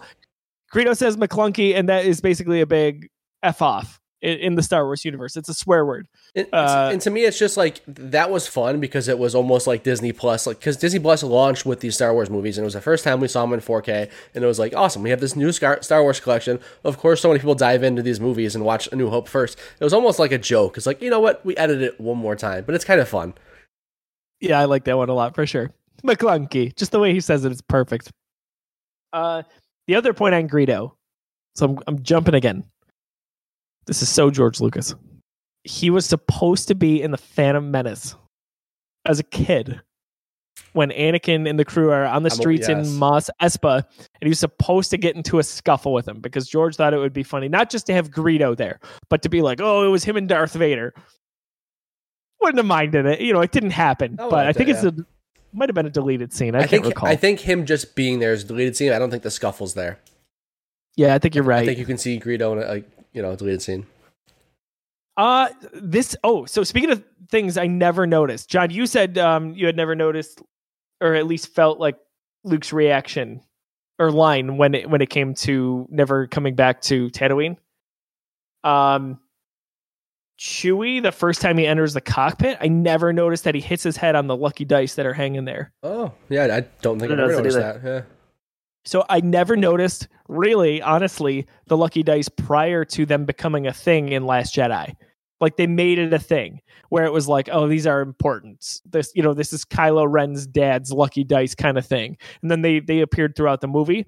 Um, I they were always there to do hope. I just never picked up on it. But sure enough, last night I'm watching or whatever, and, and Chewie hits his head on him, and they Hmm. they kind of dangle. Um, of course, you know when when Luke is training on the Millennium Falcon with the lightsaber, and Ben Kenobi's talking about the Force, and he's got the blast shield, all that stuff. Of course, it's it's really ironic that Han talks about his view on the Force and how it's this hokey religion, and it's a bunch of little tricks, and a blaster is no match for anything. Uh, and of course, his son becomes essentially the next Darth Vader. Right. Uh, what a, what a nice callback in Force Awakens for him to be like, "Yep, it's real. It's totally real." He, he was made a believer out, Yeah. out of all of it, right? Um, this is probably a good bit of trivia, but Luke becomes the first person in the saga to say, "I've got a bad feeling about this." Um, I've got a bad feeling about this is in I think just about every Star Wars movie. Some character says it kind of as a nod.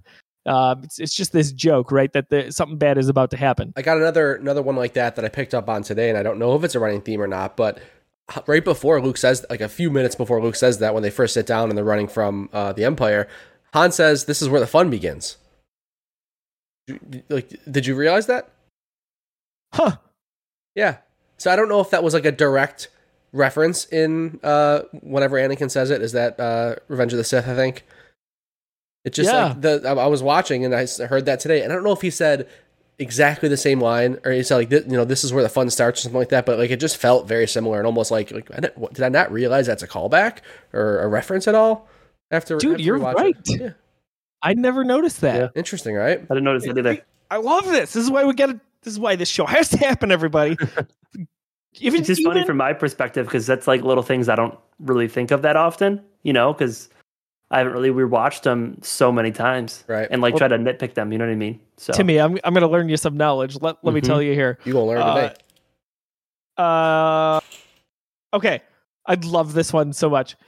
So Princess Leia is in block 2187 on the Death Star. And that is relevant because that is Finn's stormtrooper number in Force Awakens. He's FN 2187. Sure is. Love that. Love it. Um, a lot of people, I think, or at least circles I've been a part of, have complained about the humor that we've seen in movies like Force Awakens and The Last Jedi in particular. And I've I think Star Wars has always had humor. Like they say, oh, it's Disney and they're trying to make it too much like Marvel. I don't think so. I think they've always had it. Case in point, I, I, I think we're kind of just numb to it because we've seen these movies so many times. But Leia's walking carpet comment is one of my favorite Star Wars lines ever. It's so good. And it's is. so like ahead of its time if we're thinking that it like you know Star Wars wasn't ever funny. Right. It's It good, absolutely was funny. It's a really good quip. We should name a podcast after that. Damn straight we should. one one day. One day. Um this one I also love is, is a little bit of lore. So the have you guys seen where the, the stormtrooper hits his head on the Death Star as like a platoon is running by? Yeah. Um do you remember if we're going to Attack of the Clones where Jango Fett hits his head while he's going up the the steps or the the ramp to the Slave One on Kamino?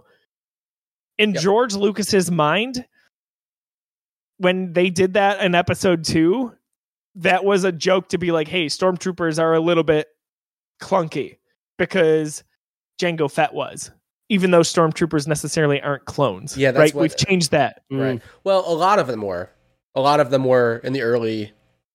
They they were still, like early on in the Empire. They were using clones as stormtroopers, so they can that could that could they could pass. It it's fine. It's one of those gray areas where like even if they're they have double the the or half the life cycle of, of a regular person, right? Because they they age quickly. Yeah. Um, it still is okay because it's only twenty years after that, so they it could be an older one. In the Charles Soule Vader comics, they go into how like there are still some clones that are stormtroopers and how they're like you know phasing out, and there's even like a little a little clique of recruited stormtroopers that are kind of like you know shit talking the the the I'm sorry recruited stormtroopers that are shit talking the clone troopers. So that it's it's canon. It, it works. It works, but I, I think that I, li- I like George Lucas's approach there to be like, "Hey, this was an actual blooper in A New Hope that we we just didn't realize, and it made the final cut." And he's like, "I'm gonna write that in." Like, I love Yeah. that stuff. Yeah, that's that's awesome. Uh, the lightsaber duel was fine, as we talked about earlier. It's not some of the crazy stuff we saw, like the samurai setting in the prequels. It's not some of the less experienced lightsaber fighters that we saw in the sequel trilogy, but it works. And honestly, it means all that much more to me, having seen what these guys went through in episodes two and episodes three, episode three, when we get to Mustafar, and seeing that this is kind of the rematch of that. it it is difficult for me to make that connection. It always has been.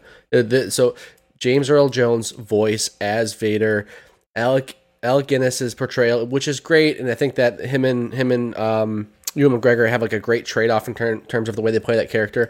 It's just always so difficult for me to to feel that those are the same two characters and that that rivalry and that that friendship and and all of that carries through. That's just one of those things that's always going to be tough for me. I don't know why. I can respect that. I will say so we're we're allegedly going to get a remake or a rematch, so so to speak. I sure hope so. In Solo And- or in uh, Obi Wan. Yeah. And I hope they they write that correctly, so to You're speak, right. where it bridges bridges the gap. And I think they will. Yep. Um They will too. the Death Star to me is is it was always intimidating, but it's so much more menacing after Rogue One, where the Death Star is kind of like the star of that movie. Like seeing it arrive into the atmosphere for Yavin, I have these flashbacks to seeing it arrive on Scarif now from Rogue One, and that makes it way more intimidating to me. I don't know if that, that changed for you guys, but Everything about Something. the Death Star Yeah. and the beginning of this movie is, is enhanced by Rogue One. I cannot wait till we get to Rogue One. I've only seen that movie twice. I, I I don't really liked Rogue One. I thought it Yeah. was so good. Yeah, for sure, for sure. And that's one of those movies like we talked about during MCU. That's one of those where like every time I'm doing like a rewatch or something like that, or want to throw something on, I just always want to save that one to watch it at the right time. I'm like, I don't want to just throw on Rogue throw throw on Rogue One as background noise or just like for the sake of watching. Like I want to be in the right mindset to watch this movie. So super excited to revisit that one. lots to unpack from that movie. Uh, I in my review back in 2016 for that, I kind of titled it "A New Hope Part One," and honestly, it really it is that to me, and it Mhm. made me enjoy A New Hope even more than I did previously. We've talked about that, where movies can make you enjoy pre- uh, past iterations even more. Um, it happens a lot in the MCU. E- Exactly. Like Ragnarok made me a little bit care about the the previous two Thor movies where before I was like, I don't ever need to see these again. Endgame Um, and Dark World. That's like the my favorite example. Yes, I think that's that's a great example. Even to without going into spoiler territory with some of the Spider-Man stuff that we just got from No Way Home. Like that that has Mhm. made I think a lot of people respect stuff in the past that they maybe didn't prior or even to a different level. Uh just a few more points here. Uh, Denis Lawson is the actor who plays Wedge Antilles, uh, one of the the uh, starfighter pilots in the X-wings on the attack on the Death Star. Denis is the uncle of Ewan McGregor, who plays Obi Wan Kenobi in the prequels. So Ewan grew up a Star. Wars fan only because his uncle was in in the movie and they went to Yeah. see it. Uh, Um, real quick, didn't when um when the droids are being like cleaned up and stuff by Luke by Luke in the in in his little cabin there, doesn't they say doesn't he say that they belong to Captain Antilles? Ooh, I don't know. So so R two says that like I belong, you know, my owner is uh, Ben Kenobi, and then C three PO goes like our only previous owner seems to be on record as uh, Captain Antilles. I'm pretty sure I, I caught that again like for the first time this time. Yeah, I don't think, know. I think I think that's a thing. I think that's Looks a like you got to rewatch it, Joe. Uh, I th- Wait, it doesn't don't they mention that uh when they're with Luke for the Yeah. first time on Tatooine? that's I Is that what you're saying? Yeah. Oh, okay. Yeah, Okay, yeah. I missed that. Yeah. When, when no, they're, no. You, when they're, when they're in his room, like he's, he's cleaning them up, and like he says, like our oh, our only last known owner was Captain Antilles. Yes, you are correct. I misunderstood you. Got it. Um yeah, because 3PO's got the mind wipe, right? But R2 didn't. Yes. Yeah. So R2 recollects all the stuff that happened all the way back to episodes one, two, and three, and 3PO has no memory of it. Um, which is sad a little bit. Mhm. And the uh I the last note I had, I actually think A New Hope is perfectly paced. Clocks in almost exactly at two hours. There's really no lulls to me, and everything that happens at least that I remember just moves the story forward. There's nothing where I'm like, okay, what what are we doing here? Let's go. Let's get some action going. Even the quieter moments, it feels like it's building uh towards not just the finale of this movie, but the future of Star Wars. Agree 100. percent I 100% agree. 100%. Yeah, I feel like there's a lot of lot of scenes in there where it's a lot of build up and it's going slower, but it's going slower for a reason. And then there's like just so much going on at once. You know what Yeah. I mean? And I I like that a lot. I think it makes you appreciate the parts that are a lot more, a lot faster because of the build up. They're allowed to do that. So I think a lot of people uh detractors, if you will, for good with good reason to a degree, compare this to or compare Force Awakens to this. I don't know that that's totally fair. We will get to that on that episode. But to me, they do in Force Awakens, they intro that movie so well with bringing in all the new characters before we get to, to Han and Leia and so on and so forth. And I think they do that in this movie too. You get C3PO and R2 right off the bat. You get Vader right after. In between all that, you get Princess Leia. Not long after that, we meet Luke Skywalker. It's just one thing after another, and they they introduce all these legendary characters in a way that's meaningful and it's quick and concise without cutting corners. No doubt, I agree for sure. Uh, with all of that, what always surprises me when I rewatch this movie is, man, we don't see Luke Skywalker until like 15 minutes into the movie. We don't see Han Solo until almost 30 minutes into the movie. It's it's kind of weird to think about. Like I think about A New Hope, I'm not thinking like, all right, we're on Tatooine right away. No, it's like 15 minutes in. It's crazy. John, if you think that's crazy, wait until you see Force Awakens. Yeah, I can't wait to watch that for the first time. it's gonna be great. I have an, an inkling that you're gonna really, really enjoy that movie. We'll see. That's all I, had. I, I, I had a lot of notes there, and I said I wouldn't, but I, I lied. I just couldn't help myself. Any anything I'm missing? Anything you guys wanted to talk about that, that we didn't get to for Star Wars: A New Hope? I had a few notes, and we we naturally got through them all. I think we, we covered a lot of stuff as we kind of all were talking and pieced everything in here and there. So, you know, I think we covered everything I was thinking. So, Awesome, Jo- John. I'm going to let you intro the the final segment here. It's anticlimactic today, but uh, it'll get really good in the next few episodes. We rank these movies. Uh, why don't you share with the audience how we do that if they're not familiar with the MCU reviewed? Yeah, so Star Wars reviewed. We're doing the same thing as we did with MCU reviewed. Um, so we, we watch these movies and we rank them. Um, so I'm going to pull up the, the image right now so you can kind of understand how it's going to work. Right now, of course, sitting at number one is A New Hope because we've only watched one movie. But Yeah, uh, I didn't have any say in that. You didn't have any say in that. You have no choice. Hang it. Um, Wait, wait, wait, wait, wait. I'm waiting. Oh.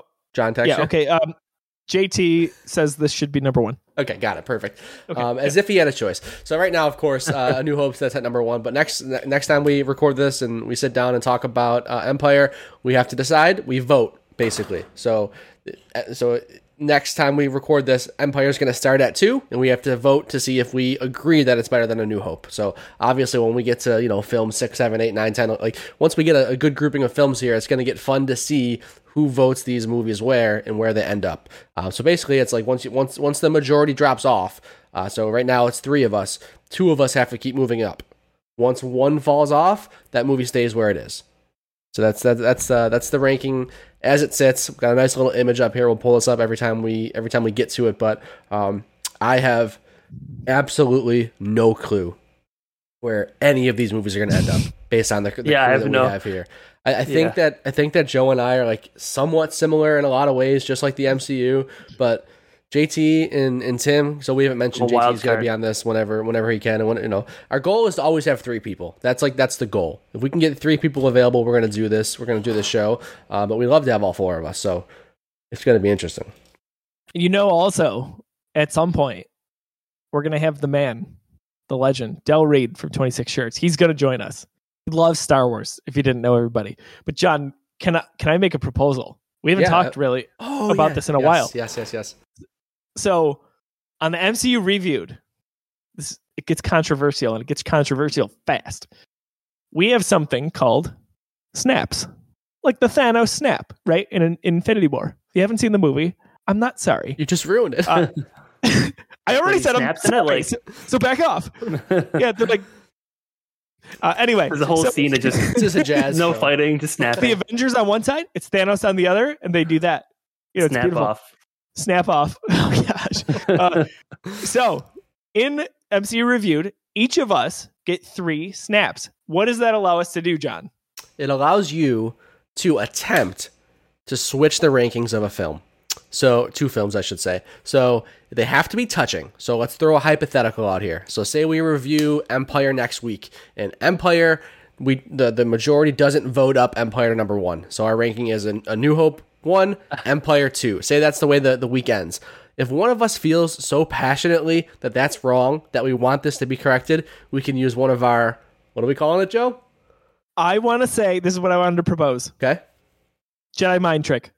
Jedi mind tricked. I like it. By proposal, you mean take the idea that I gave you over text message. Got it. So yeah, so we, yeah, you didn't know, you didn't even remember that? You never How- saw the text. Did you really think that was it? Did you really think that was your idea?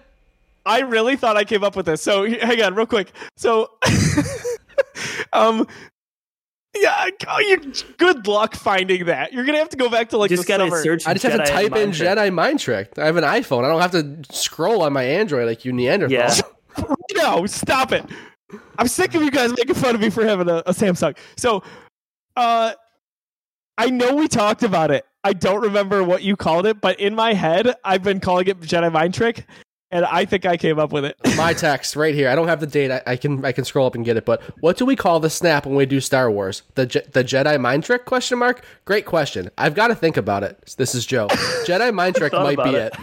Jedi mind He trick thought might about be it and it. decided that that was his idea, and it was a great I idea. thought about it, and I think we should call this. Hang It on, bear with me, It was. Go ahead. John. John, I think we should call this Jedi Mind Trick, and it was my idea. It was September 21st. Great question. I've got to think about it. Jedi mind trick might be it, is what Joe said on September 21st. Oh, you, you really, John, can I see you? the- Can I see you off air for a second? that is amazing. How many are we gonna get? Just are we just gonna do one because it's so many? No, no, no three- way less think three. three. Oh, I, I think we should do three. I think. Two. I think a three is too many. I think two. I think two. I think two. I haven't I even mean, used one in you MCU could yet. We're 20 films in. I haven't even used one. I think two is probably good for a lot of movies. It's not enough that you stole my idea, but now you're taking my number down. I have the read receipts. I'm just gonna snap Oh. every movie or uh, Mind Jedi mind trick trick every movie. No, hold on. There's more Should I- to it. There's more to it. he's gonna, do- he's gonna JMT it. JMT so it. you use Yeah. a snap in MCU or a Jedi mind trick, as Josiah likes to should be coin the term, like that exactly. um, you don't just get it doesn't automatically happen. You're proposing that change. Who decides? Y'all decide. The viewers, the people on Twitter. Even if you don't watch this, it's fine. You can participate because we put a poll up. So, in our theoretical situation here where we ranked uh, Empire below New Hope, somebody uses their Jedi mind trick, a poll goes up. Do you, which is the better movie? That's that's all the poll says. Which is the better movie? A New Hope, Empire Strikes Back. If the movie that the person wants to use their mind trick on wins the poll, it hops in the rankings. That's that's as simple as that. So it's not just uh, you use it and you get it. You have to have some. You have got to have some good grounds. You have to think that you're right and You have that to people Jedi will- mind trick the voters. Hundred percent. You absolutely, and you can you can campaign. You can retweet that. You can you can tag the the most famous person that you know that agrees with your opinion. Go for it. Go for it. But as we've seen, JT try plenty of times with the MCU, doesn't always work. Yeah, so like JT with all of his craziness will probably end up with three somehow because of some sort Yeah, he got- stupid loophole. He's had like four so far in the MCU. I don't know what's going on over there, but It just keeps going. It's BS, and I, I'm just I'm salty about it. and we're not talking Um, busy sticks. No, we're not. And you know, I think it's really just I feel attacked because John Jedi mind tricked me into thinking it was my idea, only to pull the rug out from under me. I It's can't just- get over the fact that you thought that, that was a unique idea. Listen, so John and I have this problem. I say it's a problem where we just like we think alike when it comes to how we like video games and a lot of our opinions on Star Wars and Marvel. So a lot of this is not going to shock you throughout the series here. Um, well, apparently we thought of the same thing, but uh, No, no, no, no, no. I- It wasn't we. It was John. thought of it. you, you stop right now, T2 over here. Oh. I just can't. I can't believe that I thought it was my idea. And what's That's so even funny. it's like a senior moment for you to be like, oh, let me think about it. Like it's some, Honestly, I'm the never fact that he looked up the texting back text ever made it. again. This is the worst. He found the date. Even this is just Timestamp. I'm gonna edit I that just- in here. I edit these videos. I'm putting the text in. I get. Uh, you know, this was a really great start for this series until the last few minutes. I'm just this. I'm- I'm- uh, uh, okay, all right. So now let me let me just gather my thoughts here. we, just just to recap, John, we, we have a new home at number one right now, right? We do. We do. What, what if we started? i'm just thinking now. Like, what if we started MCU reviewed with the Hulk? Would you just not have automatically put it 24th? Because I think it was 20. There were 24 movies at the time. I guess we'll never know. We'll never know. Okay, good enough, ladies and gentlemen. A controversial, if not exciting, first episode of Star Wars reviewed. Lots of fun. Hope you enjoyed the ride as much as I did until the last three minutes. Whether you watched on youtube.com slash the Geekiverse or listen on podcast services around the globe. John, I hope we can be friends after this. We, not, we've got an exciting. I'm not offended. I'm just amused. That that's amazing. That is so good. I'm It's surprised just so funny because it was such like a legitimate proposal, I know. and then you're just like, I'm like, wait, is this I a told you bit? that. Is this a bit? Like, are you go- are you trying to take my idea, like, and having fun with it? Like, oh, No. I'm. I would say you'll never know, but I think it's pretty clear that I thought it Oh. was my idea. one last thing. We didn't show the shirt that I'm wearing. Oh, Oh, what got here. Galaxy. Oh, nice. One Galaxy. Thank you for shirt. That's the Geekiverse. Good Uh, stuff. I like that, Tim. Joe, where'd you get your shirt from? Handcrafted. So my shirt, I've The got Porgwins. Porgwins. It's a, a combo of the Porgs from Last Jedi plus the Pittsburgh Penguins uh, from Fantastic, our friends over at 26shirts.com. They've raised over $1.3 million for Crazy. families and charities in need, and it's unbelievable. Del Reed is the founder of that. We're going to have him on the show at some point here. Can't wait to check that episode out whenever that comes. Um, John, where I was going before, you know, wh- you know, where can you tease people on social media? But if if people, I don't know, just like PlayStation or Nintendo or Xbox, what what is a show that they should check out?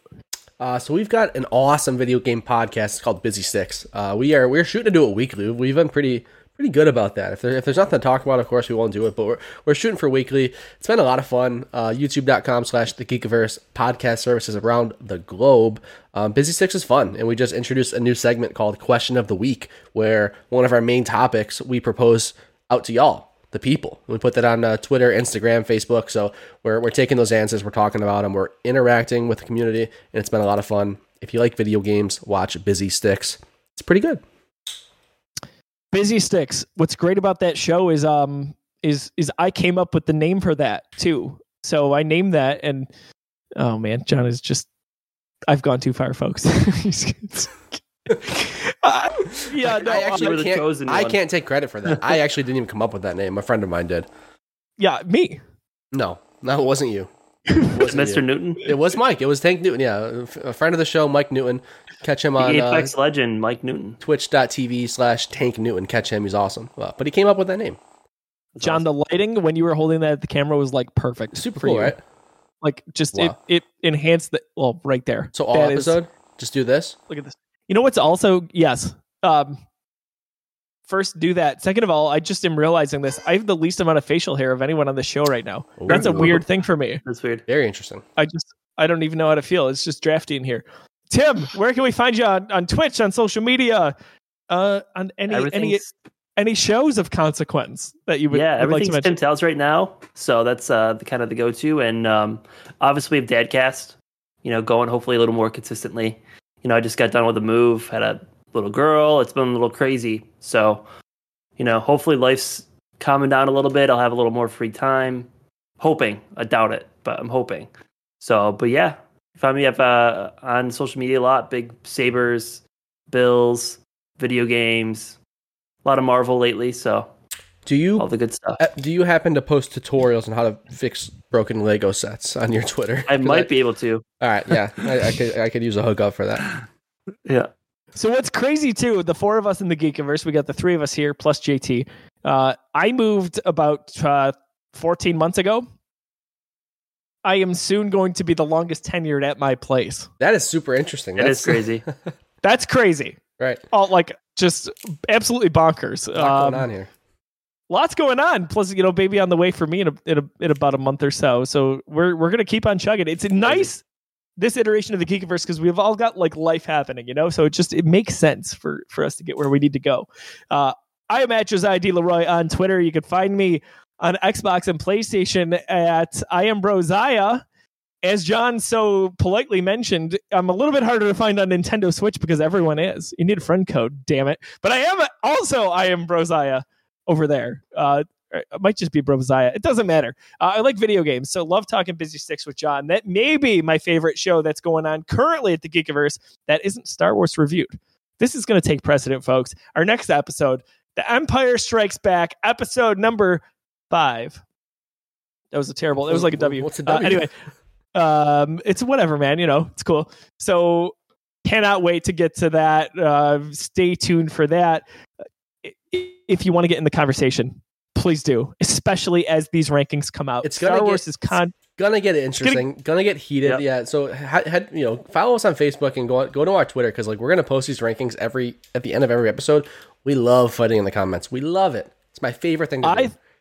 I thought the MCU reviewed was was tough with us not naming Winter Soldier near the top of the the list. It's gonna get ugly when we get through some of these movies, and some of these movies are not where you want them to be. Just saying. Ooh. God, I Just can't wait. saying. I can't wait. Let's let's you know what? Let's let's double it up. Let's watch Empire. Let's do it right after this. Right now, we're right, going guys. I'm- I'm downstairs canceling my stuff in the morning. for John, for Tim. I'm Josiah. If you would excuse me, I'm so livid after just what happened here. I've got some slashing to do. Good night.